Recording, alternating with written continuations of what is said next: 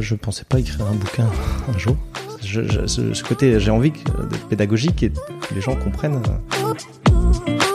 Je, je parle souvent de, de- d'une méthode qui s'appelle la méthode du canard en plastique. Quand quelqu'un vient me voir, j'ai pas forcément le temps, gentiment, je lui dis, tu sais, essaye de parler à un canard en plastique en vocalisant ce que tu dis, va te permettre sans doute de résoudre ton problème ou trois ou quatre échelles, il y a toujours quelqu'un pour poser la question, mais au fait, pourquoi on a fait ça? Donc, donc ça repart et on va refaire 30, 30 slides de PowerPoint pour expliquer une décision qui avait été démarrée il y a trois ans. Ça vient de Rocky, j'adore Rocky. Le match est jamais euh, perdu tant que la cloche n'a pas sonné. Je suis Pierre L'Hôpitalier, cofondateur de Kaibi, société spécialisée dans le digital et le développement applicatif. Ces 15 dernières années, j'ai eu la chance de rencontrer de nombreux CTOs et talents du monde de l'IT qui le sont devenus. Aujourd'hui, je leur donne la parole et ils nous donnent leur vision. Eh bien, aujourd'hui, je suis euh, en compagnie de Stéphane Vanacker, qui est CTO de Assis. Merci euh, Stéphane euh, bah, d'avoir accepté l'invitation. Ben, merci beaucoup Pierre. Je suis très, très content de pouvoir y participer après avoir écouté euh, tous tes podcasts depuis le début. Donc.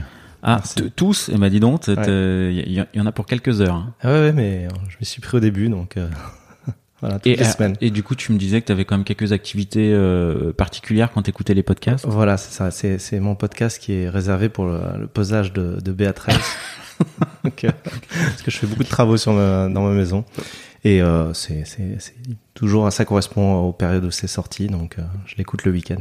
Ok, bon, quand tu auras plus de Béatrice à poser, il restera de la pelouse ou quelque chose comme ça? Voilà, c'est ça, on trouvera bien un moment. Bon. Ou en voiture. ou- Ok, bon, bah écoute, ça marche, ça marche, ça marche. Je, bah, je, je- voulais te lancer quand on a échangé pour, pour la première fois en- avant l'enregistrement. J'ai été assez marqué. euh, Enfin, pour toi, le l'informatique, c'était plus qu'une évidence euh, de tout, tout, tout jeune. Ouais, c'est, vrai que euh, on, a oublié un petit peu les, plans qui avaient été faits euh, pour l'informatique. Aujourd'hui, on parle beaucoup des jeunes qui, commencent à programmer avec Scratch, ou ce genre de, de logiciel. Mais en fait, dans les années 80, il y avait eu pas mal d'initiatives. Il y avait quelque chose qui s'appelait l'informatique pour pour tous, je crois, le plan informatique pour tous.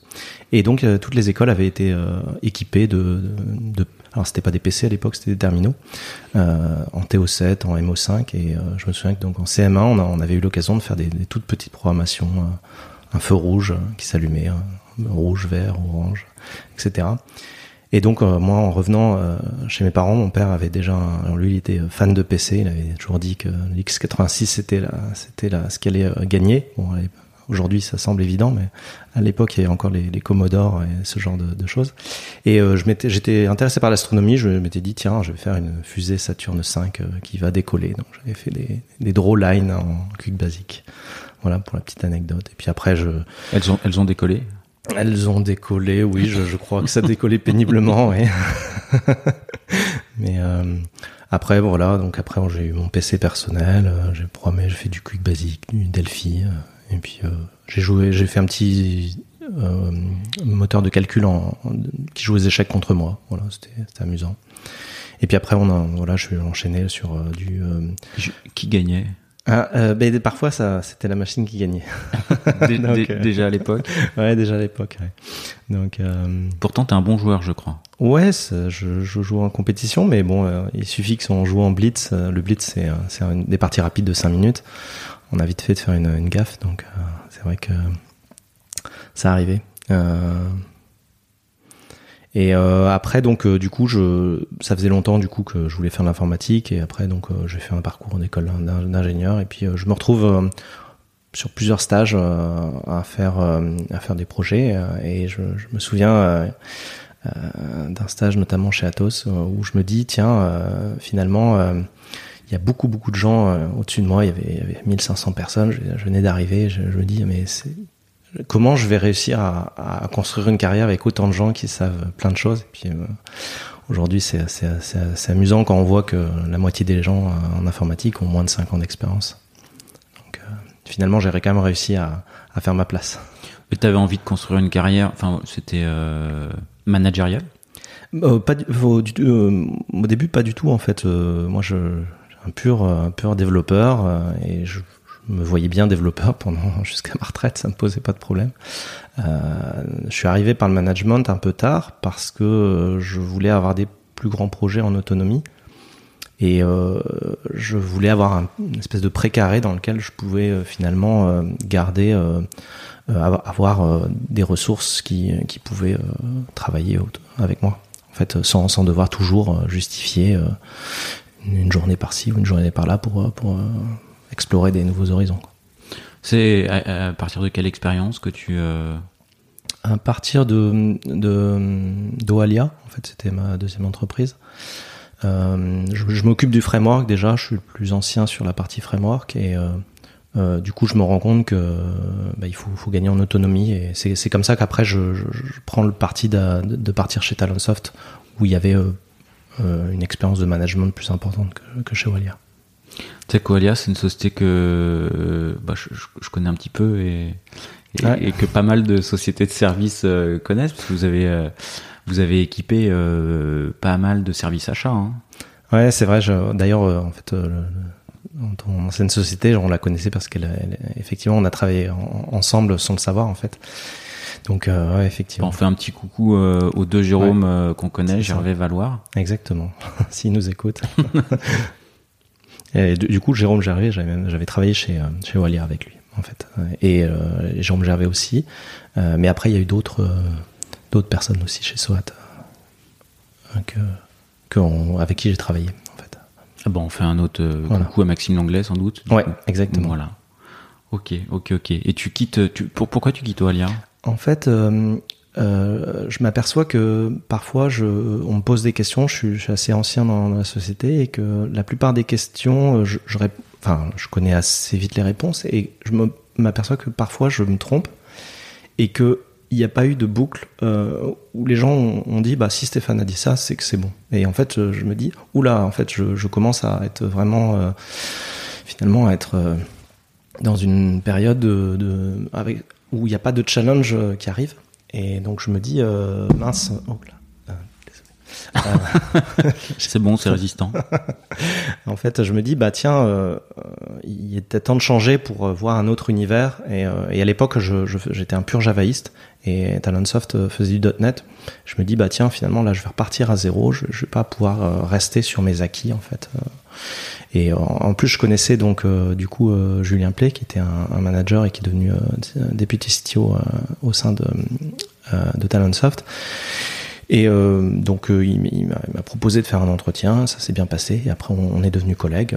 Et puis en fait donc la, la petite anecdote que je raconte euh, parfois, c'est que Julien Play, en fait j'ai donné des cours de Java en école d'ingénieur et ça a été un de mes anciens élèves. Et on a été collègues et à la fin, après je suis parti de Talentsoft, mais les, quasiment les neuf derniers mois, en fait, il a été mon chef. Donc c'est très amusant de voir qu'on a des parcours de carrière assez. C'est vrai que c'est rigolo, quoi. Mm. Euh, est-ce qu'on peut revenir justement sur euh, euh, tu disais voilà, tu as donné des cours. Ouais. Euh, c'est en parallèle de tes euh, comment ça fonctionnait, quel type de cours, pendant combien de temps tu as fait ça? Et qu'est-ce que ça t'a apporté Ouais, alors en fait dans, dans, ton métier? J'ai démarré par un, un, cours. Alors je m'étais aperçu que l'usine logicielle n'était pas très bien expliquée aux étudiants. Ils, ils arrivaient en, en, en, entreprise et ils savaient pas utiliser la gestion de sources, ils savaient pas ce que c'était qu'une intégration continue, ils comprenaient pas forcément les notions de la qualité. Tout ça, c'était dans les années à peu près 2004-2005, c'était pas encore hyper répandu. Et euh, je me dis, euh, tiens, il faut que je propose un truc. Donc j'ai proposé juste une conférence d'une demi-journée, puis ça a plutôt plu. Et mon ancien prof de Java m'a dit, tiens, euh, j'ai les cours de Java, qu'est-ce que tu veux les reprendre? Lui, c'était plutôt un, un, fan de Smalltalk. Donc j'ai repris ça. Et en fait, j'ai fait ça euh, sur mes cours. Sur mes, sur, euh, non, j'ai pas, pas repris Smalltalk parce que je connais pas bien. Euh, non, j'ai, le, le, le, principe c'était que, je, en fait, je prenais donc du des, des RTT et puis euh, j'assurais ça. Ça me demandait beaucoup de préparation au début. Euh, par contre, euh, le gros avantage, c'est que euh, bah déjà, il y a, plein de choses où, malgré tout, on est obligé de rebosser. Donc ça, c'est ça, c'est cool de revenir finalement et de, reprendre les fondamentaux.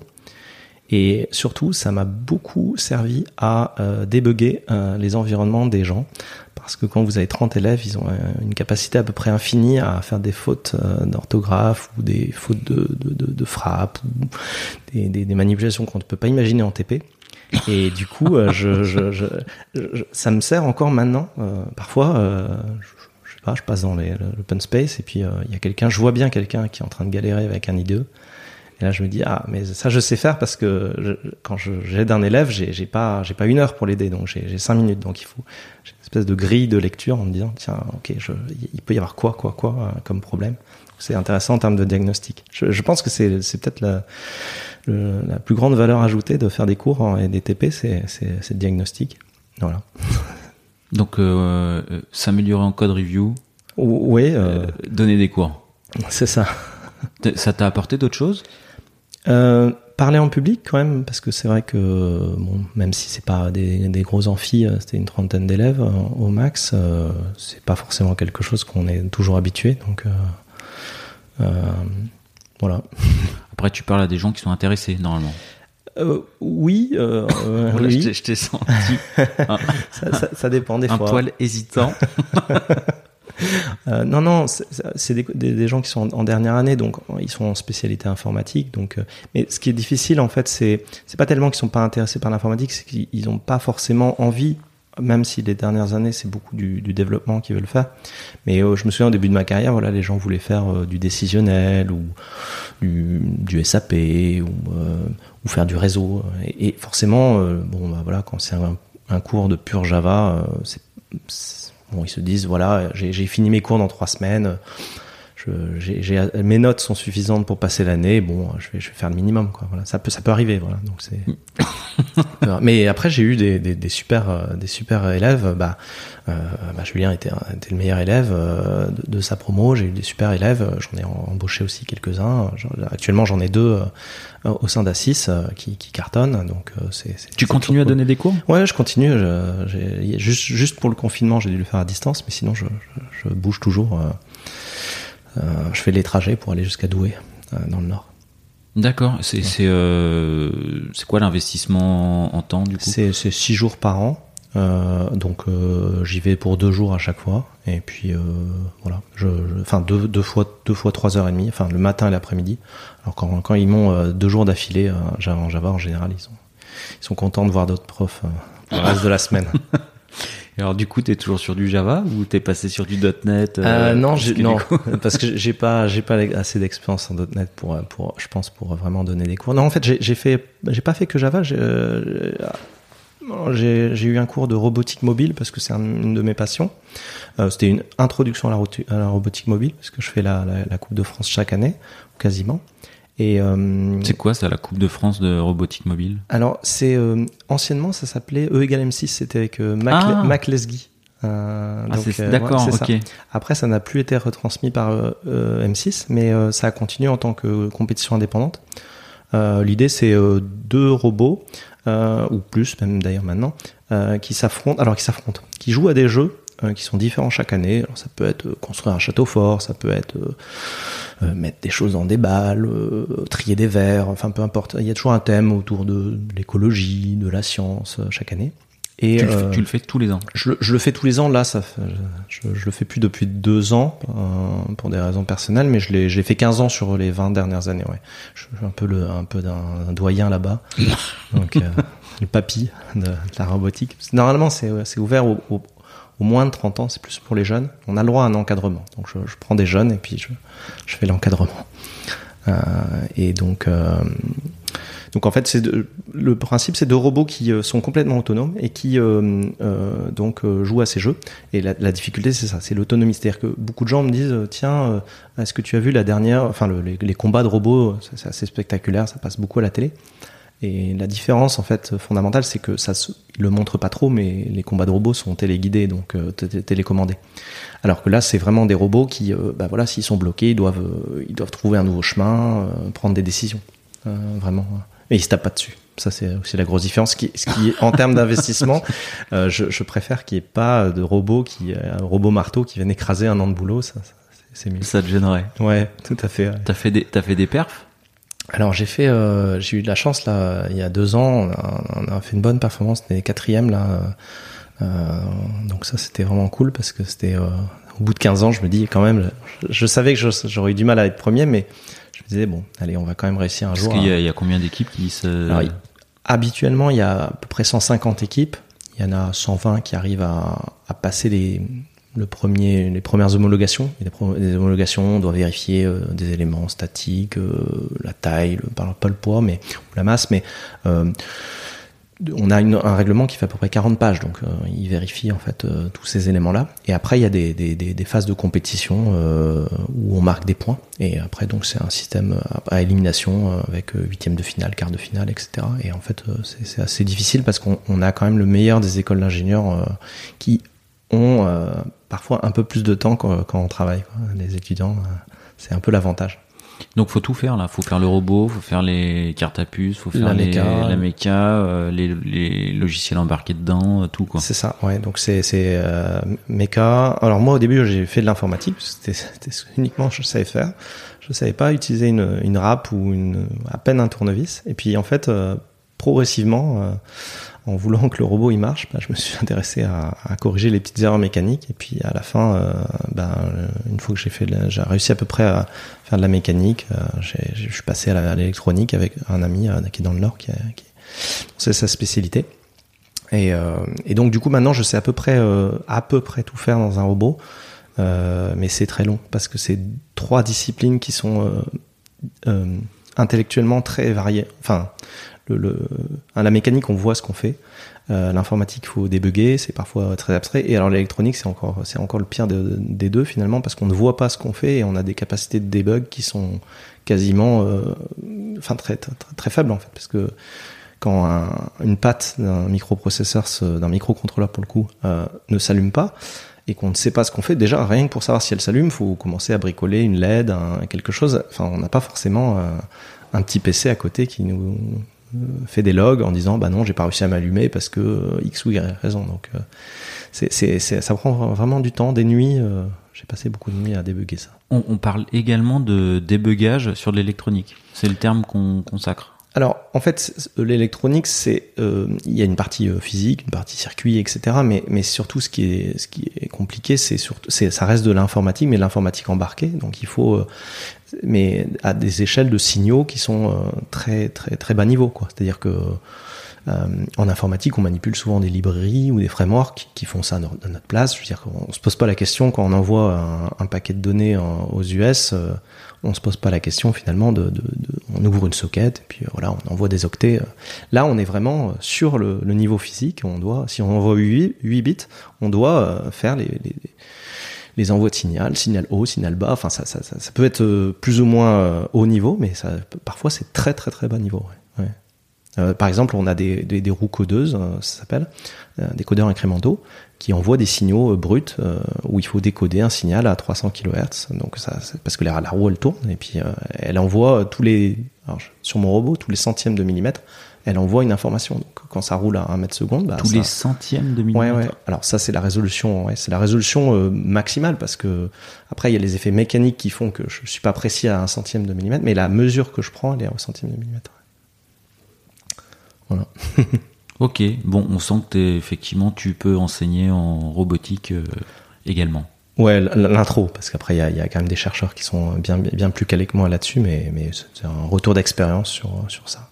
Après, j'ai fait les cours de, de Git aussi, hein, parce que c'est c'est une technologie que j'aime beaucoup, hein, mais je l'utilise un peu partout. Sur, sur Git également? Ouais. Ok, ok, ok. Git merge ou Rebase alors? Ah, Ça dépend des cas. J'ai eu des discussions assez euh, mémorables au début, euh, au début avec certains collègues. Donc, euh, donc je dirais Git merge pour les branches intégrées et Git Rebase sur les, les, les branches de feature. voilà. et après, je sais que je, je sais, que pas si ça clôturera le débat. C'est ça. c'est c'est à peu près aussi compliqué que espace versus tabulation en fait. Euh, ouais, les, les débats finis. Exactement. Ok, ok, ok. Et alors du coup, euh, on a un peu digressé, mais euh, t'en étais à Talentsoft, euh, où tu fais une bascule, tu sors d'une zone de confort javaïste pour passer dans un écosystème qui est quand même plutôt plutôt .NET à l'époque, hein, chez, chez, chez TS. Euh, voilà, ça, comporte des challenges particuliers. Euh. Ouais, c'était la première fois que je, j'avais, enfin que je pouvais pas forcément aider euh, les gens en direct. Avant, j'avais eu des plus petites équipes, donc c'était plus simple. Euh, là, en fait, euh, au bout de six mois, euh, Talentsoft, c'est une, une expérience incroyable. Peut-être même avant l'heure de maintenant des, des scale-up qu'on voit euh, qui doublent, qui doublent euh, très vite. On doublait quasiment tous les ans et c'était relativement nouveau. Donc le, le manque de maîtrise euh, de, technique, c'était, assez nouveau pour moi. Et en même temps, c'était ce que je recherchais parce que je savais qu'en en allant en .NET, il fallait que je parle, euh, enfin que j'attaque sur un point de vue plutôt managérial et méthode que, que d'aller essayer de les aider, ça, ça aurait été compliqué. Et t'arrives pour prendre un, poste plutôt orienté architecte ou? Ouais, au départ, c'est ça. Euh, je, voulais m'occuper de la partie architecture. Ça correspondait à, ce que je faisais avant chez chez Oalia, où je m'occupais du framework. Et en fait, à la suite d'un certain nombre de réorganisations et puis aussi de la croissance, euh, finalement, je, m'occupe d'équipes euh, qui font du code métier. En donc à l'époque, toujours d'ailleurs, chez Talentsoft, ils font des logiciels de gestion des talents. Et euh, donc, euh, je, je m'occupe à la fois d'une part- une grosse partie des équipes archi, puis des équipes euh, de, de nouvelles équipes euh, métiers. Euh, alors que bon, euh, historiquement, j'étais j'étais beaucoup plus euh, uniquement archi. euh, je- euh, voilà, c'était pas c'était pas une habitude pour moi de- d'avoir des gens qui euh, d'avoir autant de, de, de, de besoins métiers à alimenter. En fait, j'étais beaucoup plus dans la création de framework et après euh, il y avait des gens qui l'utilisaient. Mais Et euh, bon, euh, bon, tout à l'heure là, avant qu'on enregistre, on, on a déjeuné ensemble. Tu m'as raconté une petite anecdote sur euh, une petite journée de, de debugging. C'était peut-être une petite journée. Il y avait- un bug un peu particulier à, à débugger. ah oui, effectivement. je trouvais, je assez- oui, c'est- c'est- c'était assez Moi, amusant. j'imagine que t'en as des, des, des dizaines des comme ça. Oui, euh. on- on- en fait, on, donc Talentsoft, c'est une société qui, qui fait du SaaS, qui est maintenant hyper reconnue sur le, sur le marché là-dessus. Mais c'est vrai que euh, bah, c'était une société qui a grossi euh, beaucoup et il y avait eu des. euh, en fait, à, à l'époque, on, on devait répondre à, à un gros client. Et euh, on avait, des- on avait, c'était la première fois que le, ce client nous imposait, enfin qu'un nouveau client nous imposait à des, des tirs de performance euh, assez drastiques. Et euh, donc il fallait passer concrètement de, je sais plus, 5 ou 10 000 personnes à gérer à 100 150 000 ou 200 000. Donc c'était un gros challenge. Et euh, avec l'équipe d'Archi, euh, on a bossé pendant un mois et demi, deux mois sur, sur le sujet. Et on, arrive finalement à ce que, ce que ça, tienne la route. Et on était plutôt contents. Et, mais, mais les tirs de perf étaient bons, mais, mais en, en fait, quand on dit ça sont réels, il y avait quand même quelque chose qui clochait. Et on s'est aperçu que, que finalement, c'était... c'était quelqu'un du marketing qui avait mis euh, une image euh, sur euh, la, page de login ou une, image de personnalisation et qui pointait sur un serveur qui était une Dedibox, une offre, l'équivalent d'un Raspberry Pi en fait, qui, permettait de servir des milliers d'utilisateurs et donc ça, ça bloquait à la fois en termes de, de débit et puis en termes de, de performance évidemment. Donc c'était assez amusant, mais il y a eu plein plein de petits ajustements comme ça qu'on a fait au fur et à mesure. On a vraiment appris en marchant en fait. Euh, à cette occasion-là. Les coulisses d'un bug. Exactement. C'est euh, une société qui s'est beaucoup transformée pendant, pendant que tu y étais. Est-ce qu'il y a des. euh, euh, Qu'est-ce que t'en retires, toi, d'un point de vue orga, méthodo ou certaines rencontres? Ben, c'était la première société où il y avait vraiment une agilité. Ju- Julien Play avait mis ça en place et c'était, très bien vu. Ça avait permis vraiment de, de structurer et de, de- de- d'accompagner la, l'agilité, euh, pas l'agilité, mais du coup la, la, la mise à l'échelle. Euh, parce qu'aujourd'hui, ça semble un peu évident que pour accompagner la, une, mise à l'échelle, euh, l'agilité est la une des meilleures méthodes à mon avis. Mais à l'époque, il y avait encore des débats sur les cycles en V, sur etc. Et, euh, et ce qui était pas mal, je pense, c'est que naturellement, alors même que les méthodes comme Safe n'étaient pas euh, encore présentes, on avait su trouver euh, comment euh, gérer cette croissance. Donc, euh, par exemple, euh, euh, tout était organisé autour de binômes. Le pair programming était vraiment quelque chose qui était, euh, c'était la norme. Du pair programming euh, contextuel sur une feature compliquée ou du pair programming euh, enfin, euh, Il y avait vraiment des temps équipes. plein? Il y avait vraiment des équipes qui le, qui le faisaient à temps plein et, et il y avait vraiment une, on- il y avait vraiment une grosse promotion du, du pair programming. En fait, c'était, on, on essayait, on- même l'ensemble des, de la planification était fait, euh, même en agile, en disant, euh, l'US est associé à un binôme. On essayait vraiment de. Ah ouais. de- oui, oui. Il y a- il- on on les mettait d'ailleurs géographiquement pour qu'ils puissent, euh, euh, bah, évidemment, travailler ensemble, là, juste à côté l'un l'autre. C'était, c'était vraiment notre unité d'œuvre. Ça, là-dessus, on était sur sur l'extrême programming euh, tel que c'est décrit euh, comme méthodologie. euh, euh, voilà. Et donc, euh, en fait, on n'est pas tombé dans, l'agilisme, euh, c'est-à-dire qu'on on, on- on a vraiment fait de l'agilité pour euh, créer de la valeur. Ce qui, parfois aujourd'hui, dans, certaines sociétés, on a, un peu l'impression que, l'agilité est la valeur qui est créée par l'entreprise avant, ce qu'elle doit réaliser réellement. Et euh, un, des, éléments aussi qui a, à mon avis, beaucoup compté et qui maintenant pour moi est indissociable dans, le management, c'est que j'ai découvert la puissance du one-on-one. Donc le one-on-one, on en faisait un tous les, euh, tous les 15 jours. Euh, et ça a permis de, déminer vraiment énormément de signaux faibles. Quand on a de la croissance, en fait, ça, pose vite problème, en fait, de, des crispations, des tirages de cheveux, ce genre de choses. Et, euh, et les one-on-one ont été un, un outil euh, vraiment euh, que j'ai découvert à cette occasion-là. One and one, c'est le manager qui fait un point au- C'est ça. one to one Un- avec ouais. son. C'est ça. C'est ça. Ok, ok, ok. Est-ce que tu, il y a des rencontres que tu as faites euh, au-delà de Julien? Qui Ouais, une rencontre rigolote chez Talentsoft. euh, euh, un chemin et des croisements et d'autres rencontres qui t'ont marqué? Ouais, j'ai- eu un leader technique qui qui, euh, qui m'a beaucoup marqué et qui a finalement euh, quelque part et je sais même pas s'il le sait en fait, il a beaucoup influencé ma carrière Euh, parce que comme je disais en fait, Est-ce que tu as envie qu'il le sache? Ah bah oui, avec grand plaisir. Si, si Alain Méraud, je crois qu'il travaille chez Pfit de, de, de, de, de aux, souvenirs. der- aux dernières nouvelles, ouais. Voilà. Eh bien, donc un jour, on devait travailler sur l'automatisation de, parties d'infrastructure pour euh, parce que évi- évidemment, euh, Talentsoft grossissait beaucoup et il fallait avoir des logiciels pour gérer les changements dans le SaaS en fait, c'est-à-dire euh, où sont mes serveurs, euh, quelle version ils sont, etc., etc. Et je lui avais demandé de, de- travailler là-dessus. euh, il était dans mes équipes, il était plutôt dans une équipe outillage et test. Et un jour, euh, je lui dis, bah tiens, il y a telle équipe qui euh, travaille là-dessus, ce serait bien que tu, tu leur demandes l'accès à leur repository de code et puis euh, tu commences à, travailler. Et je, je sentais une réticence et je lui dis, mais pourquoi? Non.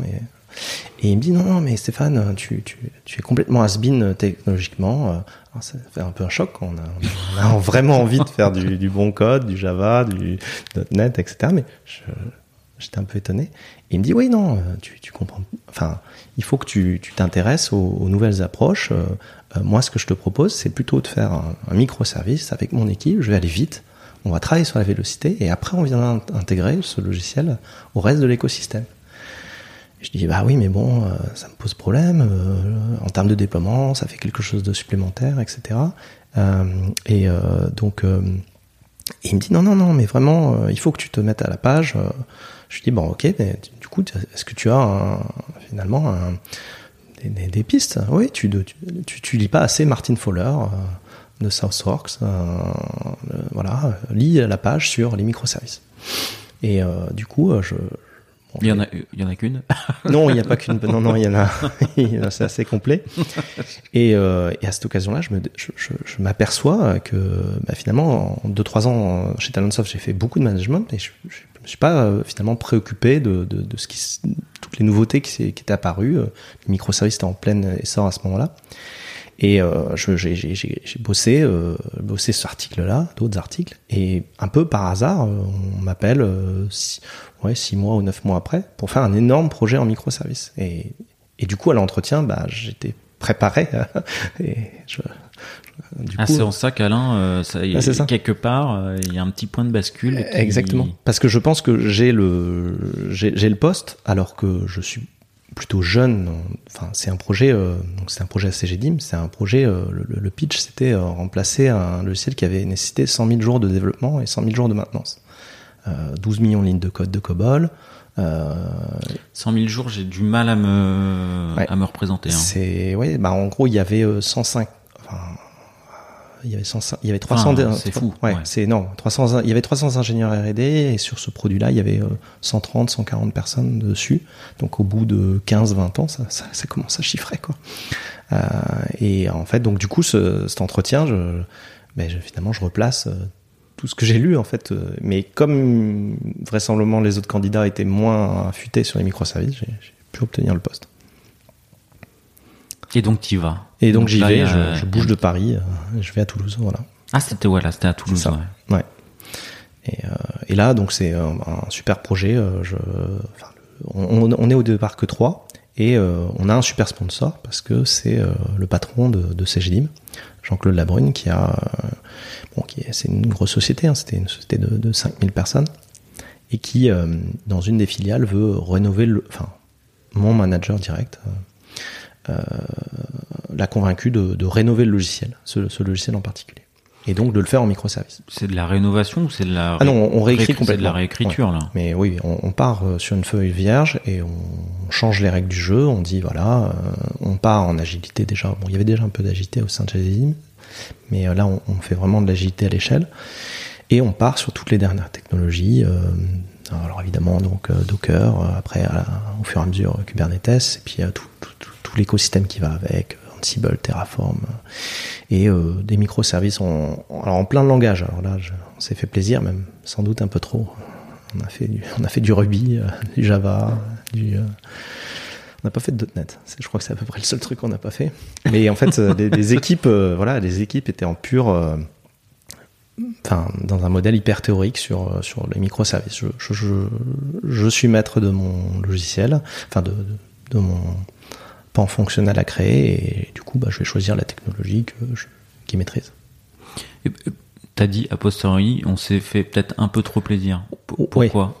Bah, parce que après, euh, une fois qu'il y a, une fois qu'il y a un- quelqu'un qui a écrit en Ruby et que et finalement il faut le maintenir et qu'on n'a plus personne en Ruby, c'est, il faut les réécrire en JavaScript ou en Java et ça, c'est, en ça que ça nous est pas arrivé beaucoup.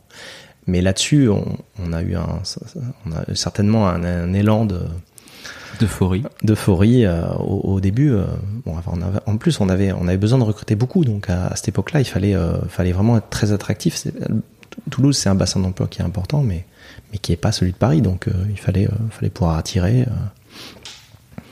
euh, euh, autour de justement de ces nouvelles technologies. Parce que pour la réécriture de ce logiciel, enfin de, de- t'as monté une équipe de combien de personnes Alors au début, on était, euh, on était euh, en, en- rapidement à la fin de l'année 2016, on était 30 personnes. Et quand je suis parti, en, c'était en 2019, on était euh, ouais, 80. Euh, et ça, je crois que maintenant ils sont 120. Euh, et ça continue, je pense. Donc toi, le recrutement, c'était pas le sujet en fait. Là, tu partais from scratch, feuille Ouais. blanche, et euh, peu importe la techno de, de dev. Donc euh, Alors, on, on avait quand même un bon passé en Java. euh, et enfin, Java restait 4, enfin, la- le- vraiment la bague, enfin, l'épine dorsale de- du, du développement Java, JavaScript. Donc, euh, c'était vraiment sur des petits trucs périphériques où on avait, on s'était un peu fait plaisir en, en- en- je, je précise, hein, j'ai pas, j'ai pas, euh, j'ai pas dépensé des millions à faire du Ruby euh, et à le réécrire. Mais, euh, mais, euh, mais disons que, oui, enfin, on- on- voilà, Java, Java c'était vraiment la, la- la- l'épine dorsale du- de, de ces projets parce qu'il y avait un écosystème qui, qui existait en fait aussi. euh, et, des, compétences, en Voilà. interne. M- Même si euh, c'est vrai que c'était très difficile de. de, de- on, on était quasiment une boîte dans la boîte en fait. Ça c'est très particulier parce que il faut. euh, ça, ça crée des tensions en fait entre les gens qu'on laisse sur le legacy.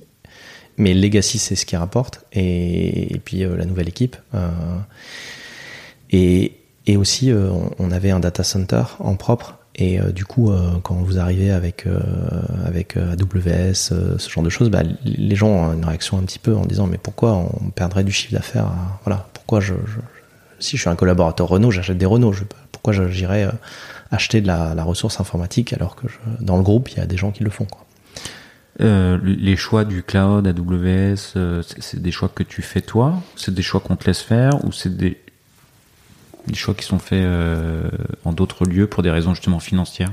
Alors, en fait, euh, le, le, au départ, j'essaye de faire avec l'informatique interne, et euh, il se trouve que, comme beaucoup de, sociétés, ben voilà, pour obtenir des VM, euh, ça, prend du temps. Euh, je suis limité en termes d'administration. Les logiciels sont pas toujours à jour pour pour faire du Docker ou des choses comme ça. Et donc, en fait, on, se met d'accord avec la DSI pour dire, ok, on, part sur Amazon, mais on, ne fait pas du, du un développement qui serait pur Amazon, enfin qui ne tournerait que sur Amazon. Donc on reste sur des technologies euh, de base et on leur dit bah on euh, progressez de votre côté, euh, construisez-nous une plateforme qui héberge du Docker et, au moment venu on, reviendra chez vous, en tout cas pour la prod.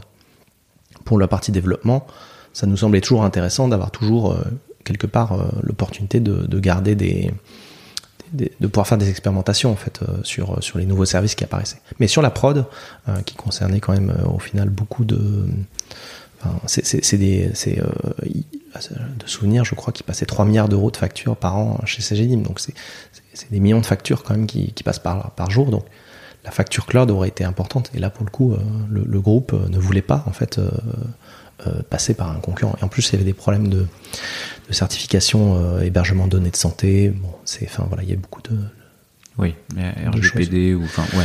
Exactement. Mais euh, même, même si au final Amazon l'était, mais euh, c'était bon, il y avait, il y avait ça restait, ça a été un sujet assez compliqué en fait de, d'incompréhension entre le fait que ça nous permettait d'accélérer et, et, le fait que, que finalement le, groupe voulait absolument garder la, la, la, maîtrise complète de la chaîne en fait, de valeur. Pourquoi tu disais euh, j'étais dans une dans une société enfin tu avais l'impression d'être dans une société à part d'une société? Hum, parce que en fait euh, les, les, les on, déjà on réécrivait de, tout depuis le, depuis le début. On avait notre propre product manager et tout était assez euh, assez cloisonné. En fait on, le, le, le, choix a été et je pense que c'était pas forcément judicieux de pas venir grignoter l'énorme monolithe en proposant des services à valeur ajoutée et en venant progressivement compléter. Le choix, ah, ça a été vraiment de. L'approche, c'était pas on va décommissionner petit à petit, ça. a été euh, le jour où on débranche, on débranche tout. Exactement. Et donc ça, ça crée. Euh, ah, et tu, tu, penses que c'est pas un choix judicieux? Dans des sociétés euh, de cette taille-là, j'ai je, du mal à, à, à, voir, à savoir qui peut peut vraiment prendre en, charge un projet aussi important alors qu'on est sur de l'innovation et avec autant de détails. Enfin, je, pense que c'est très, c'est très risqué. Euh... Parce qu'à contrario, euh, bon, ça arrive de temps en temps qu'on voit des projets, qu'on on veut le refondre. Oui. Euh, et qui aboutissent pas. On va décommissionner petit à petit, brique après brique, et puis 7, 8 ans plus tard, bah, il y, a, deux applis qui tombent. C'est ça. ouais, en, en fait, c'est vrai que c'est le risque, euh, et c'était ce qui m'avait plu en fait en, arrivant. Mais le, point qui posait problème, c'est que euh, il y avait toute une transformation aussi à faire, euh, notamment dans la partie marketing ou commercial. Les logiciels ça, fait des, le logiciel de remboursement de santé, c'est très compliqué. C'est un, chaque fois que je me fais rembourser euh, pour des, des, des, des médicaments, ce genre de choses, je, pense à, la, à, toute la chaîne qui ressemble à, à, la chaîne des bagages dans un aéroport, là où je, vois tous les flux qui passent. Je me dis bon, je suis content, ma, ma boîte de Doliprane, j'ai pu être remboursé, mais j'avoue que je je suis étonné toujours. Je m'embrasse les mains, les pieds. Exactement. Et ouais, la, chaîne de tiers payant, tout ça, c'est vraiment des choses très compliquées. Et le problème, c'est qu'en fait, euh, on est encore dans une culture euh, dans le domaine de la santé où voilà, il y, a, y, a, beaucoup de volume et il faut absolument avoir toutes les fonctionnalités parce que sinon on perd en productivité parce qu'il y a plein de gens derrière qui traitent manuellement des dossiers. Donc si si on n'arrive pas à la complétude fonctionnelle d'avoir autant de dossiers traités automatiquement, ça veut dire des centaines de gens qui vont traiter manuellement des remboursements de pas de médicaments, c'est des choses simples, mais de, lunettes, de je sais pas quoi, des, choses qui, qui marchent pas dans le logiciel. Et donc, euh, les commerciaux avaient du mal à vendre à nos clients euh, quelque chose qui était en, construction. En fait. pour eux, ils, on ils attendaient que, que, tout, tout, soit fini. Et soit ça marche, soit ça marche pas. Et, et, et, pendant ce temps-là, bah, il y avait toujours des, des, ingénieurs qui continuaient à pédaler pour euh, rajouter des, des lignes de COBOL. Et à la fin, et du coup, là, quand tu dis, voilà, on a, on a commencé à faire le projet euh, à côté, mm. euh, on monte une équipe dédiée. Euh, sur la partie métier, tu dis on a un product manager dédié. Est-ce que est-ce que ce PM il, vient de Alors il venait du concurrent. donc ça c'était pratique, on connaissait bien le métier, enfin du PM. Après on a eu plus de mal pour trouver des product owners du métier et à un moment donné, quand le projet a été vraiment considéré comme stratégique, c'était encore à moitié un lab. Enfin, ça, dépendait des personnes. Il y a des gens qui considéraient que c'était un lab, il y en a d'autres qui considéraient que c'était un projet stratégique euh, vraiment de refonte. Et, euh, à la fin, on a récupéré des producteurs qui connaissaient vraiment bien le métier, et donc ça a permis aussi d'avancer parce que parfois, ça, ça, ça s'invente pas en fait le domaine de la santé. Euh, et ton rôle là dans ce projet, c'est architecte, euh, lead tech, euh, recruteur Ouais, c'est c'est un peu ça. C'est euh, alors en fait, bon, aujourd'hui le poste, le nom du poste, c'était responsable R&D, mais aujourd'hui ce serait l'équivalent d'un engineering manager. J'avais un directeur technique qui lui gérait d'autres équipes techniques aussi. en fait, je, je l'idée c'est de créer des feature teams. indépendantes et donc j'ai effectivement je les recrute alors j'avais c'était assez. Ce qui était pas mal, c'est que j'avais les PO, la QA, euh, les devs et les DevOps. Donc ça faisait euh, en termes de compétences, euh, j'avais vraiment une autonomie complète. Sur, j'étais, pas dépendant en fait d'autres équipes en fait. donc du coup, j'ai essayé de effectivement de, de, recruter des, des, gens qui sont qui étaient très bons. J'avais, cinq ou six architectes très très bons sur la partie DevOps. Donc on a fait vraiment beaucoup beaucoup de choses là-dedans. On a, on a, un comité des corrections dans Docker, euh, des choses comme ça, donc ce qui est pas très courant, enfin, quand on fait l'informatique de gestion. Euh, voilà. Et donc, euh, bah, je, faisais à la fois la, roadmap technique, donc le, en Safe, ça s'appelle le rôle d'architecte solution, et puis après le rôle de management, donc ça faisait effectivement des, des, des bonnes journées, quoi. Pourquoi tu. Il y a des raisons qui font que tu. Parce que le projet est toujours en cours Ouais, le projet est toujours en cours. Qu'est-ce qui. Bon, j'imagine, il y en a pour quelques années, effectivement. Euh, qu'est-ce qui fait que tu quittes un projet qui a l'air euh, euh, bah, sexy à plein de. Ouais, ouais, plein d'angles de vue, quoi. Les, les, technos, les responsabilités. la zone géographique. Effectivement, il fait, il, fait, mais il fait très bon à Toulouse plus j'ai rencontré ma femme, donc c'était un endroit auquel j'ai attaché. euh, mais euh, en fait, ce qui se passe, c'est que euh, je, je m'aperçois que ben, je, donc je, je mets en place la, les mêmes méthodologies qu'à Talentsoft, le one, les one-on-one, des suivis, des roadmaps, etc. Et en fait, je j'ai pas de manager de, en relais en fait. J'ai mon collègue là de, qui mon co-auteur aussi qui arrive aussi pour récupérer, enfin pour euh, m'aider pour passer le cap des 35-40 à 60 puis après 80. Mais on, est quand même très, enfin on doit gérer vraiment tout de A à Z quoi. Et, le projet en fait devient euh, à partir du moment où il commence à être très gros, euh, financièrement il pèse très lourd, il commence à avoir beaucoup de gens qui arrivent pour tirer dans un sens ou pour tirer dans l'autre. Et en fait on est un peu on est un peu perdu entre euh, ce qu'il faut aller en telle direction métier, telle direction métier en fonction. Et ça devient très compliqué. Enfin, je, donne un exemple, j'avais jusqu'à N plus 6, donc euh, ça, fait autant de gens à convaincre en fait de, de, de, de des bienfaits de telle ou telle approche, etc. Et là, c'est quoi ton tips pour accélérer une prise de décision à six, six niveaux hiérarchiques?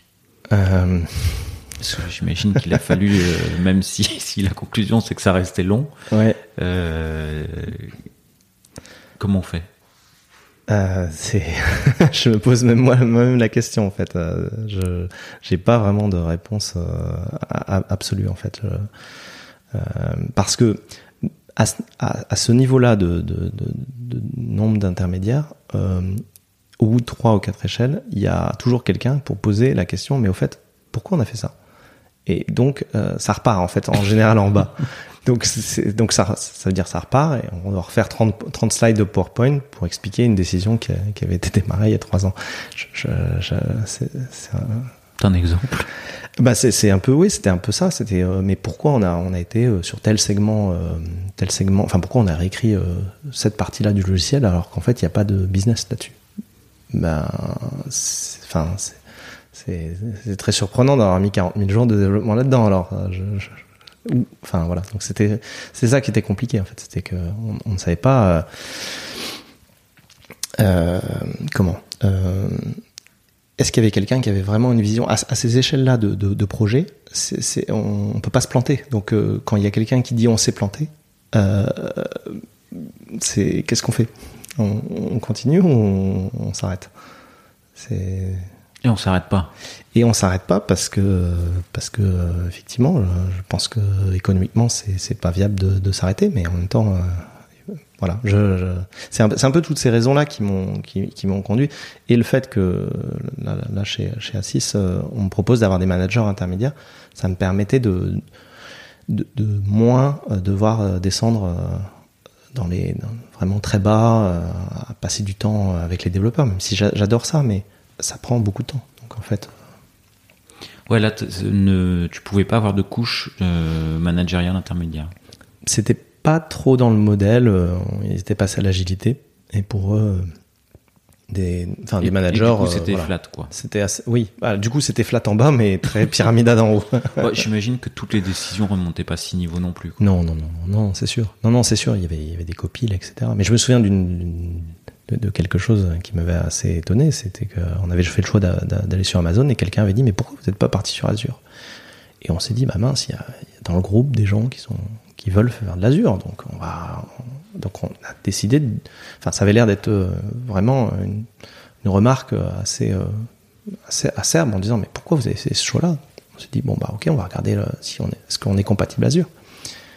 Quand on l'a fait, en fait, la, personne a dit mais pourquoi vous avez, regardé Azure? Mais moi, c'était juste parce que j'avais du crédit euh, sur Azure, donc euh, si ça tournait sur Azure, en fait, il n'a pas compris que que, que la remarque, elle, a, elle avait beaucoup plus de poids que. Ça. Et, et, et, que euh, voilà, des logiciels où il y a des millions de lignes de code, on les, on les, on, change pas, on n'est on est pas multi-cloud comme ça, donc il, faut faut, faut, étudier quoi. mais en fait, on... Ah, c'est fou comme une phrase mm. qui en fait se veut pas euh, avoir des sous-entendus mm. et qui attendait peut-être juste une réponse de. C'est ça. enfin, qui voulait pas que vous alliez réétudier Azure en fait. Exactement. Une petite phrase, euh, un petit problème de com quoi. Ouais, ouais. Euh, et puis d'incompréhension de, de, de, ce que ça tire derrière parce que en fait l'idée de, de base sur cet exemple-là c'était que la ressource était, comme l'électricité, c'était facile de changer alors qu'en fait même en faisant attention on change pas comme ça des, dizaines de serveurs. Euh, enfin, d'un provider, à un autre. Euh, voilà. Euh, peut-être aujourd'hui c'est peut-être un peu plus simple, mais à l'époque, voilà, les, solutions n'étaient pas tout à fait encore alignées en termes de, de, contenu. Donc voilà. Et du coup, c'est c'est marrant ce que tu me disais je, tout à l'heure aussi dans mes recherches euh, ou quand on me contactait, ce que un des critères, c'était que tu n'avais pas forcément envie de retrouver du scale? Oui, effectivement, c'est ce dont on parlait tout à l'heure, c'est effectivement que bah, tu, as, invité pas mal de gens et, je trouve ça super chouette, hein, des gens qui ont des super expériences avec énormément de croissance. Et, euh, moi, j'ai beaucoup appris à Talentsoft, beaucoup appris à CGDIM mais euh, j'avais envie de, de, de, ne pas... Enfin, quand on scale, on, fait du scale, et puis après, euh, les gens qu'on a embauchés, euh, ben ils, servent, à, à, faire le, l'onboarding des prochains, et ceux-là même, ils servent aux prochains. En fait, c'est un espèce de... Quasiment une pyramide de Ponzi, où on attend que enfin l'ensemble des développeurs soient onboardés, etc., et qu'on puisse vraiment produire de la valeur. C'est un peu caricatural ce que je dis, mais j'avais plutôt envie d'avoir une approche comme là au sein d'Assis où euh, ça me permettait de, de, faire de la, croissance euh, organique sans avoir non plus euh, l'intérêt aussi de la croissance organique, c'est qu'on a une structure de rentabilité qui est saine et je suis toujours inquiet quand je vois des scale-up. Il y en a plein qui marchent bien, mais je, compare toujours ça à une fusée avec plusieurs étages. Et je me dis toujours que s'il n'y a pas la dernière levée de fonds, euh, le dernier étage va, va, va, va, tomber comme une espèce de, de fer à repasser euh, sur Terre. Quoi. Donc je, je préfère euh, euh éthiquement, quelque part, garder une, une, structure de, de, société traditionnelle. En fait. Ok, ça te managérialement dans et ça te rassure quoi. Ouais. voilà. et, et, je trouve que quand on a moins de moyens, on, fait des parfois on fait des meilleurs choix. Euh, sinon, on peut, euh, parfois être un peu dispendieux sur certaines choses. D'ailleurs, ce que tu me disais pour la petite anecdote, c'était que quand avais été, tu t'étais mis à l'écoute, hmm. tu avais été contacté, et c'est d'actualité, euh, par une société qui a sacrément scalé ou qui, qui va faire un gros scale quoi. Oui, j'avais, enfin quelques mois après à 6, j'avais eu effectivement un, contact avec Doctolib qui euh, avait un projet de, de s'installer à Nantes. Alors aujourd'hui, ça fait sourire, mais il voulait monter, voilà, trois quatre équipes de feature team. Alors je sais pas combien ils sont là, mais sans doute quasiment près de 1000, donc euh, peut-être que j'ai raté une opportunité, mais j'avoue que je, je ce sera à refaire, je, je le ferai pas forcément, je changerai pas forcément de choix en fait, même si c'est une superbe société. Hein. Ouais, c'est fou. pour remettre dans le contexte, euh, au moment où on enregistre, euh, la levée de 500 millions d'euros de Doctolib a eu lieu il y a, il y a, il y a vraiment pas longtemps, quoi. Mm.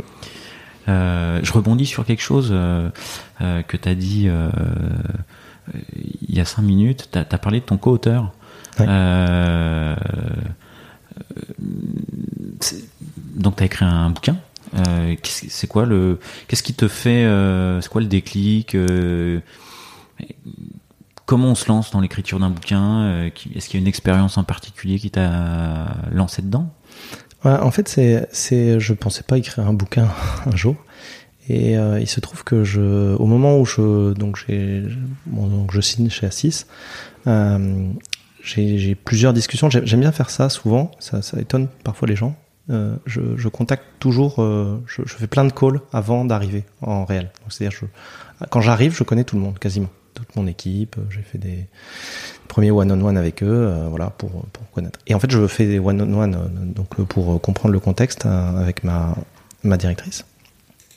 Et euh, donc, euh, je, lui donne euh, quelques orientations en disant voilà, de ce que j'ai perçu de la stratégie technique, il y a, il faudrait sans doute aller dans telle ou telle direction pour telle ou telle raison, etc. évidemment, ça dure, j'ai tendance à être bavard, hein, ça dure deux heures.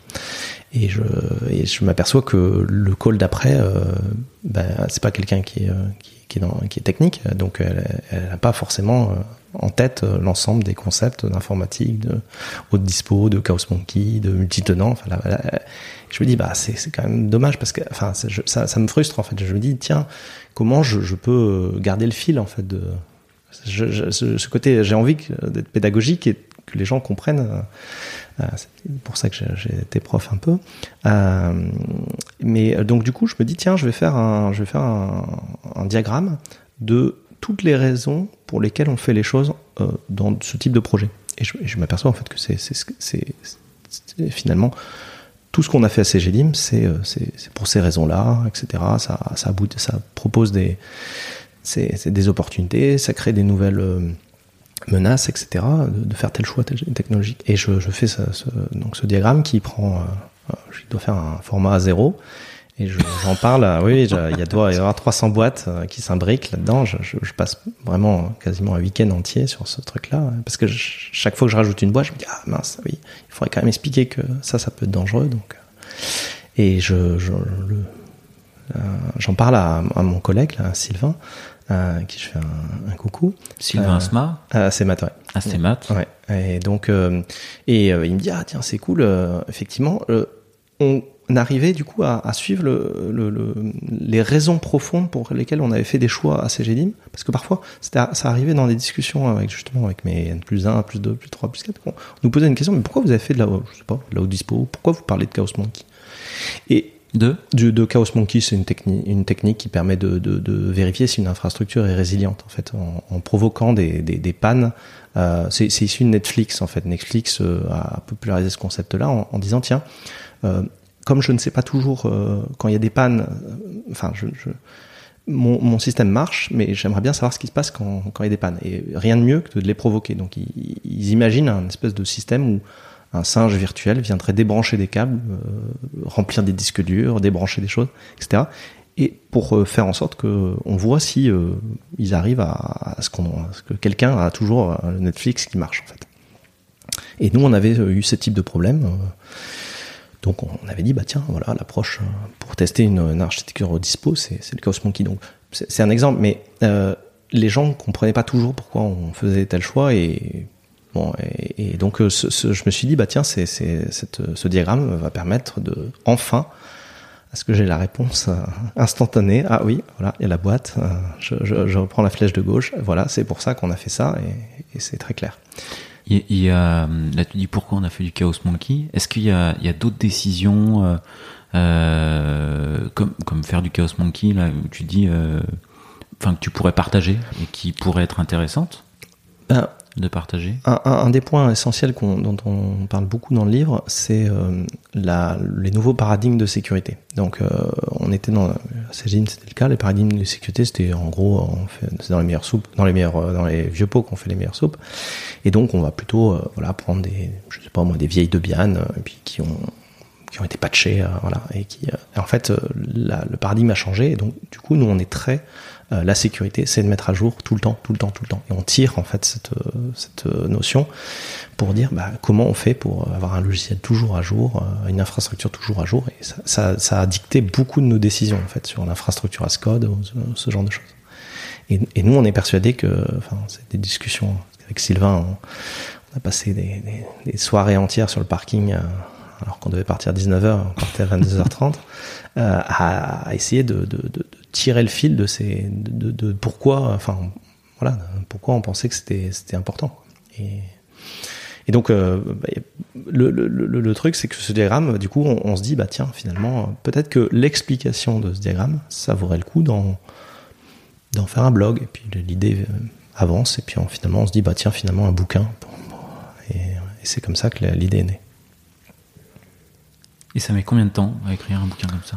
Alors, ça- Alors, du coup, on donne le titre. Oui, alors c'est les clés d'un projet durable euh, aligné à l'architecture, à l'organisation et, et l'usine logicielle. Voilà. Ok. Euh, et euh, ça met. alors on fait. on a le choix de l'éditeur en, en août 2020, et 20, je crois. Enfin, on, on contacte un éditeur et au bout de un ou deux mois, on arrive à avoir un éditeur et qui nous qui nous demande de faire un essai d'une vingtaine de pages. Donc ça, ça dure un, mois ou deux. Et après, il nous donne neuf mois pour écrire le livre. Euh, normalement, c'est un, li- un livre de 300 pages. Et puis bon, on n'a pas réussi à se. C'est notre premier bouquin, hein, donc on n'a pas réussi à faire euh, à viser juste. Et finalement, on, a mis un peu plus de temps que prévu. Finalement, il fait euh, quasiment 700 pages.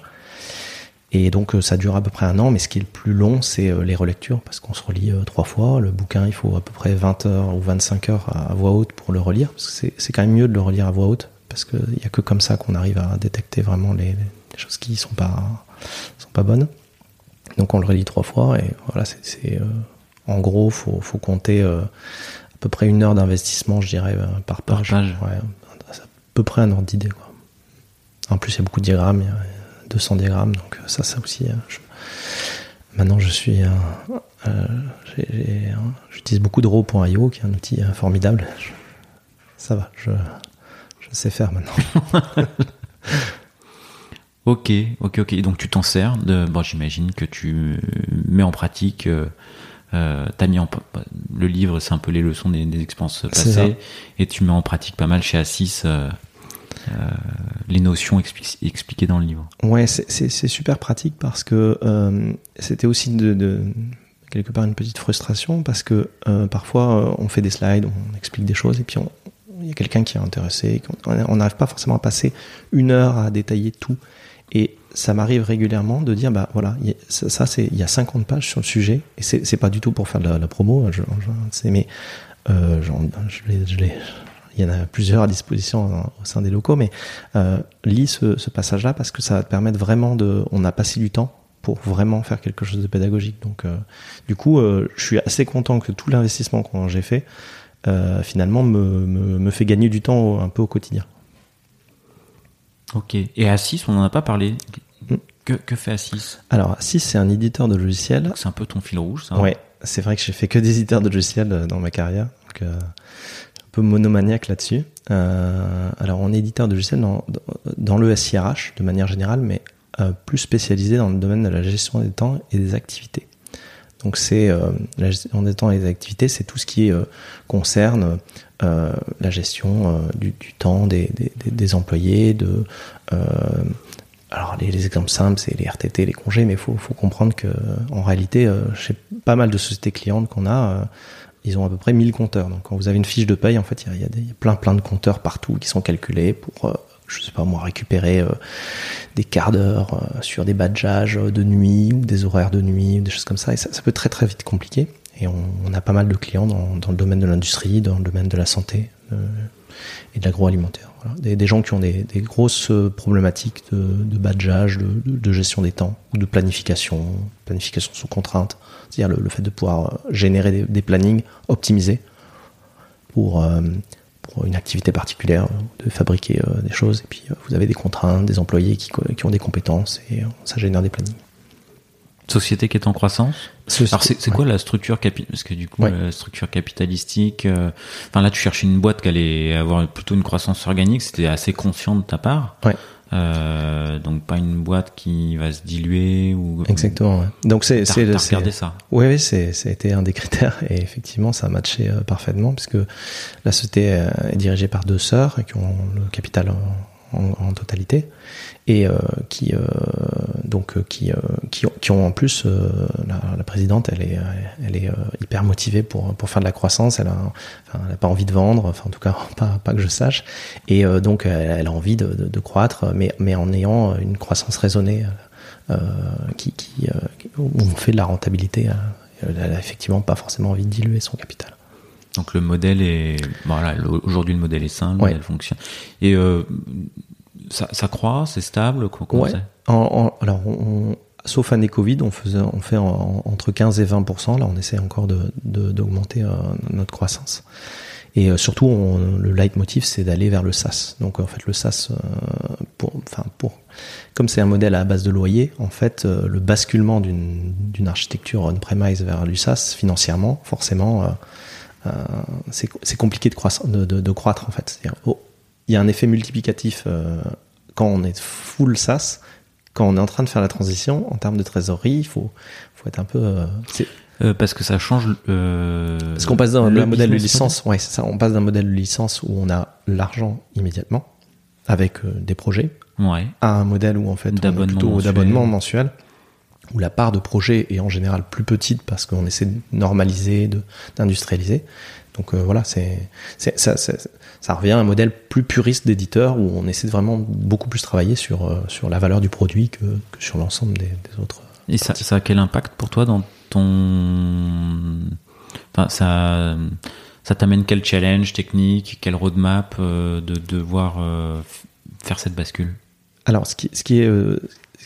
Euh, ce qui est compliqué dans le SaaS, c'est que lorsqu'on a pas mal de tenants, de, clients qui ont un environnement, on, on en a plusieurs centaines, euh, c'est la complexité du nom, de l'information à gérer. C'est-à-dire que savoir où est le, où est le client, où est l'instance, euh, euh, gérer sa facturation, etc. Il n'y a pas forcément de logiciel en fait euh, aujourd'hui sur le marché qui sont capables de, de, gérer ça. En fait, quand on est, je sais pas moi, plombier, il y a des logiciels pour gérer l'activité d'un plombier, faire des factures, etc. Là, fait, enfin, gérer l'achat de, de, ressources dans le cloud public, d'avoir des clients, d'avoir des alertes, etc. sur plusieurs tenants et pas sur plein de logiciels différents on a fait la recherche, et d'ailleurs c'est un des points dont on parle dans le bouquin, il y a, il y a, il y a très peu d'acteurs qui font ça en fait, d'avoir finalement le, le logiciel interne d'un éditeur de logiciel, SaaS. Il, y a, beaucoup de gens qui, par exemple, on parlait de Doctolib, ils ont ils ont pas de gestion de tenants à gérer, c'est-à-dire qu'ils ont ils ont des médecins, mais ils ont sans doute une base de données, une grosse base de données euh, globale. Nous, on a euh, du cloisonnement par base de données, donc ça fait vite beaucoup beaucoup de ressources en fait à, gérer, à monitorer, etc. Ok, ok, ok. Et euh, est-ce que tu as senti, parce que là tu, tu parlais, voilà, euh, est-ce que as, quels ont été tes choix contraints par les moyens? Parce que du coup, quand on est en phase de scale, on a des moyens. Ouais.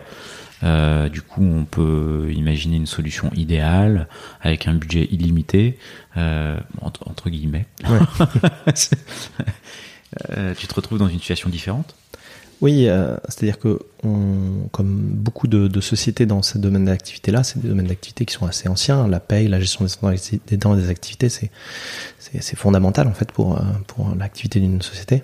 et en fait, la plupart des, des, des, des, solutions ont un socle qui est assez monolithique et parfois assez vieux. Et là, le, la difficulté, c'est comment rajouter des nouvelles fonctionnalités sur un socle qui est voilà, qui a, qui a vécu, qui est stable, hein, mais qui, est, qui a beaucoup vécu.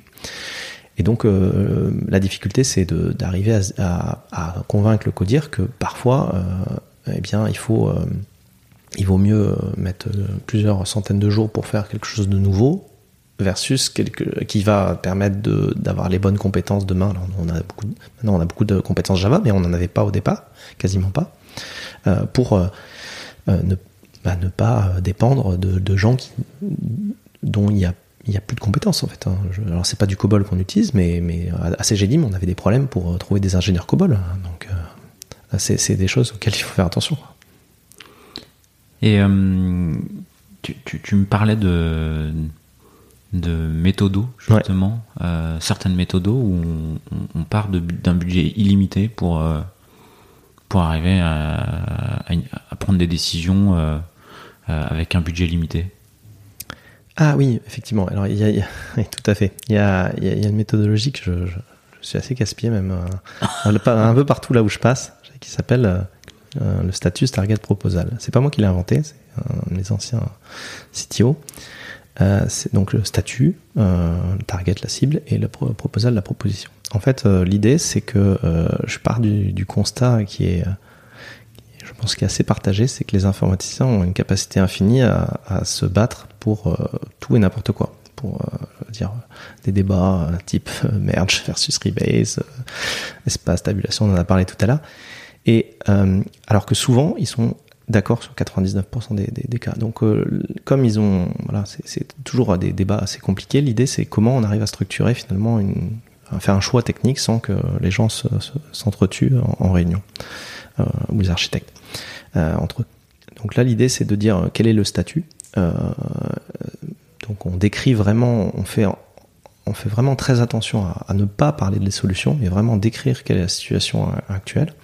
Euh, je donne un exemple, hein, mais Elon Musk, euh, lorsqu'il fait finalement Tesla, SpaceX, etc., il, applique à peu près cette méthode-là. Il, se dit voilà, le statut, c'est que aujourd'hui, il y a un risque, c'est très actuel, thermonucléaire.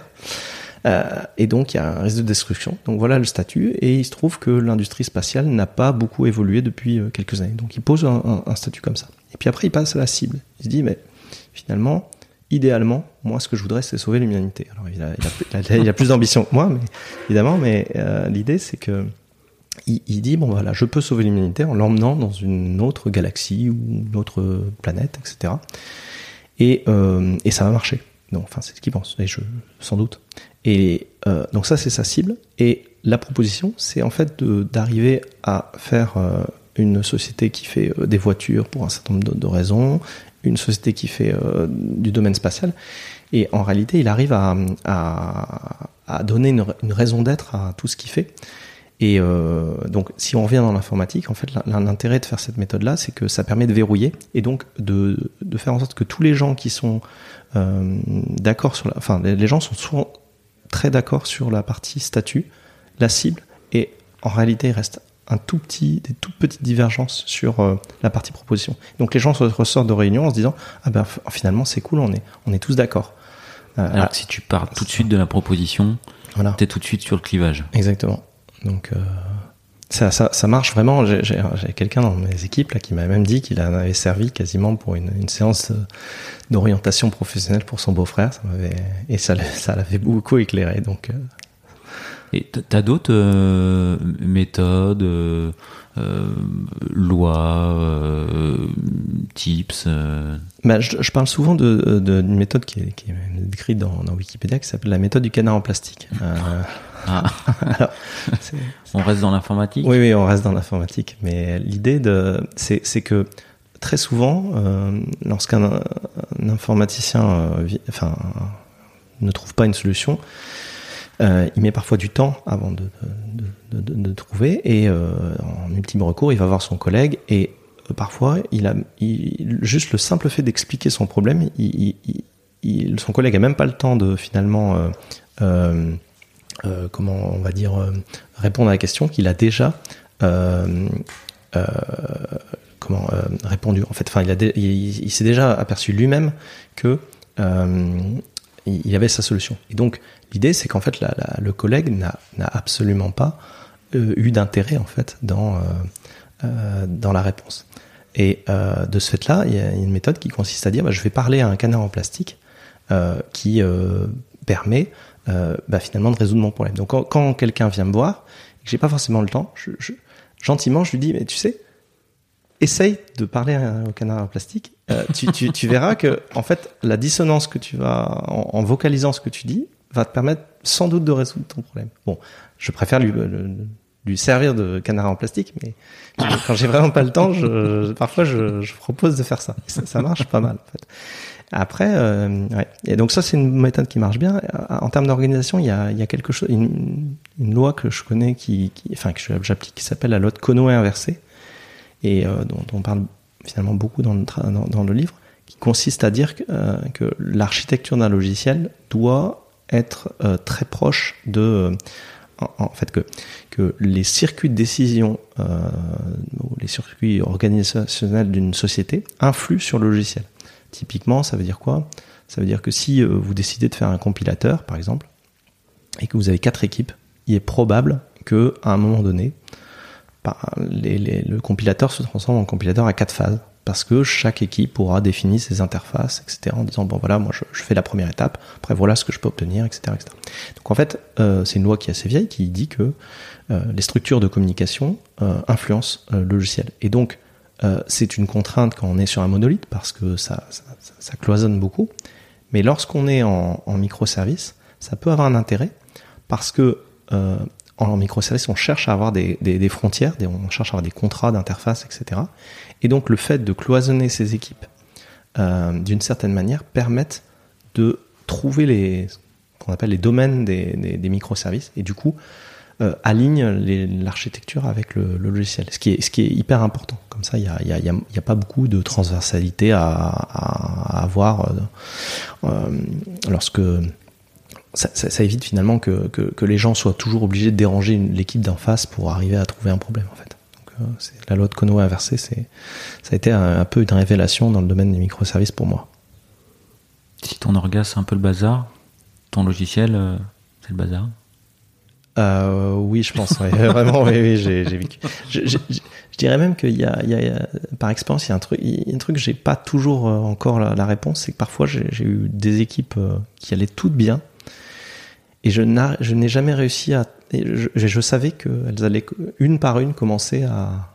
Il y en avait toujours une qui commençait à aller moins bien, et j'ai jamais réussi à détecter quelle était le la raison pour laquelle, pourquoi au bout de six mois, un an, une équipe commence à ne plus trop aller euh, sans qu'il y ait de raison vraiment apparente. Euh, donc, euh, c'est, il, faut, il faut, être hyper vigilant en fait, de, tous les instants, détecter tous les signaux faibles pour enrayer ça. Sinon, ça, ça devient vite le bazar. Ok, ok, ok. Mais écoute, je crois qu'on a un peu fait le tour, à, à moins que tu aies d'autres euh, méthodos présenter. Si, sinon, je vais passer à quelques les questions finales. Ouais. Euh, bon, il y en a une qui est. Hmm, est-ce qu'il y a une phrase de Vise, euh, Maxime, qui t'accompagne? Il peut y en avoir plusieurs. Hein. Ouais. Euh, il y en a plusieurs, effectivement. Euh, il y en a une. Euh, bon, plus personnelle, c'est ça vient de Rocky. J'adore Rocky. It ain't over until it's over. Ça n'est, ça, ça, le match est jamais perdu tant que la cloche n'a pas sonné. C'est ça que ça, ça, dit. Bon, on Donc, aura cité Rocky au moins une fois dans exactement. ce podcast.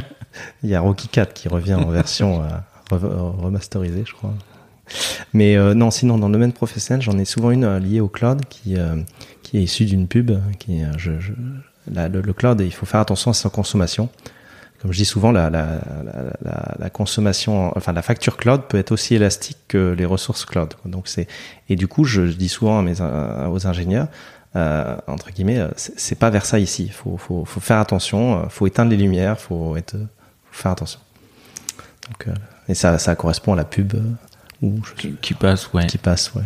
Il y a quelqu'un qui fait attention à chaque fois à baisser d'un degré euh, ou d'éteindre les lumières.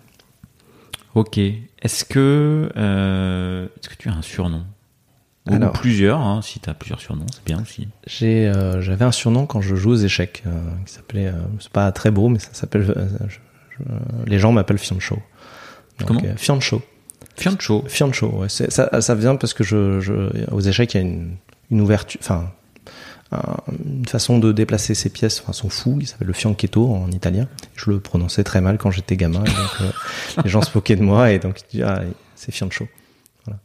Ah, c'est rigolo. Ouais. Bon, il y a peu, il y a peu de gens, je pense, euh, au bureau, euh, personne ne le sait. Il savait pas encore. Non. T'as d'autres surnoms? Non, non, je, tu, Ouais, Après, c'est perso. c'est ça. ok. Est-ce que est-ce qu'il y a une question que je t'aurais pas posée et que qui serait intéressante que je te pose? Bah, je pense qu'on a fait, euh, on a fait le tour sur pas mal de choses. euh, donc, euh, j'ai pas de, comme ça, je, pas forcément de, de nouveautés. Eh ben, je, je me permets de rajouter une, une petite question. Parce que en début de podcast, tu disais que tu avais écouté pas mal des, des, des podcasts CTOs. Euh, du coup, est-ce qu'il y a est-ce qu'il y a certains épisodes euh, qui t'ont apporté des choses ou certains qui t'ont marqué plus que d'autres euh, Voilà. Est-ce que tu en retires certaines Hmm. choses? Ben, on- il y avait euh, l'épisode là sur euh, sur euh, justement un des premiers là, on en avait parlé un petit peu de Doctolib là, le, le, le- les- enfin, la, la fantastique euh, comment épopée qu'ils ont eu et notamment comment ils ont géré le- la, la fusion des, des, des, des deux là, mon docteur et, et puis euh, Et. Doctolib, voilà.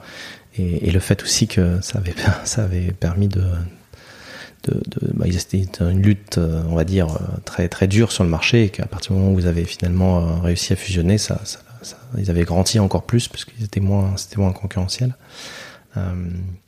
Non, je, je, en fait, à chaque, ce qui, j'ai pas un, truc en particulier. J'avoue que à chaque fois, j'ai un peu de nostalgie. À chaque fois que ça parle de, de, de scale, parce que j'ai pas forcément envie d'en faire, mais je me dis ah c'est quand même chouette quand même. Donc je suis à chaque fois je revis je revis un peu ce que j'ai vécu chez Talentsoft hein, avec les, les différentes. Ouais. interview. Et puis en plus, euh, il y a eu quelques invités qui, qui sont passés. hein. Exactement. T'as as parlé de Julien Play, et puis Joël Bentolila. Ouais, Joël Benteler également. Exactement. Ok. Eh bien, merci beaucoup d'avoir euh, accepté l'invitation. Et puis, euh, je te souhaite euh, bah, plein de bonnes choses Ouais. pour, euh, pour la suite chez Assis. Bah, merci beaucoup Pierre. Euh, à très bientôt. À très bientôt.